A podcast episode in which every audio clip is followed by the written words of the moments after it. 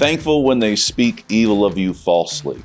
Thanksgiving is just on the horizon, so we are counting our many blessings and marking a variety of things to be thankful for. As you number those blessings, I want to remind you of one particular kindness from the Lord for which you should be thankful. That is God's kindness of having people say all sorts of evil things about you falsely. Ah, you have been slandered. And the bigger the slander, the bigger your Thanksgiving turkey should be. Jesus tells us that we should be exceedingly glad when this kind of thing happens, for our reward is great in heaven, and we are following in the footsteps of the faithful prophets who went before us. Matthew chapter five, verse twelve. This is a lesson that peace-loving, kind, and faithful Christians like yourselves must take to heart. In the first place, it is one thing to remember this truth when the sun is shining and no one is calling you a misogynistic rape apologist. And it is another thing to remember this truth when those slander bullets are actually flying. So store up this truth in your heart so it will be there in the day of battle.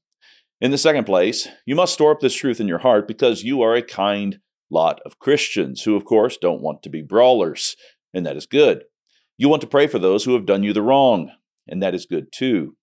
But in case you may be tempted to say, I just can't rejoice and be glad given these horrible things that have been said about me or my people. Let me remind you that God is so pleased about people saying nasty, false things about you that He has seen fit to increase your heavenly bank account.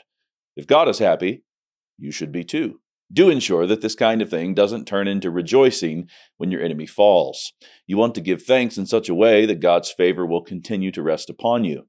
But give thanks you must, and that thanksgiving should be exceedingly glad. You don't have to be a rocket scientist to know that the American family is in bad shape. But we're left with the question, why? Why is the American family dissolving? I believe that there is a covenant solution to the dissolving American family. So I sat down with Pastor Doug Wilson, Pastor Toby Sumter, and several other of my friends to talk about covenant marriage, covenant parenting, even the covenant and the cosmos. It's called The Case for the Christian Family, and it's available March thirty-first. I hope you enjoy.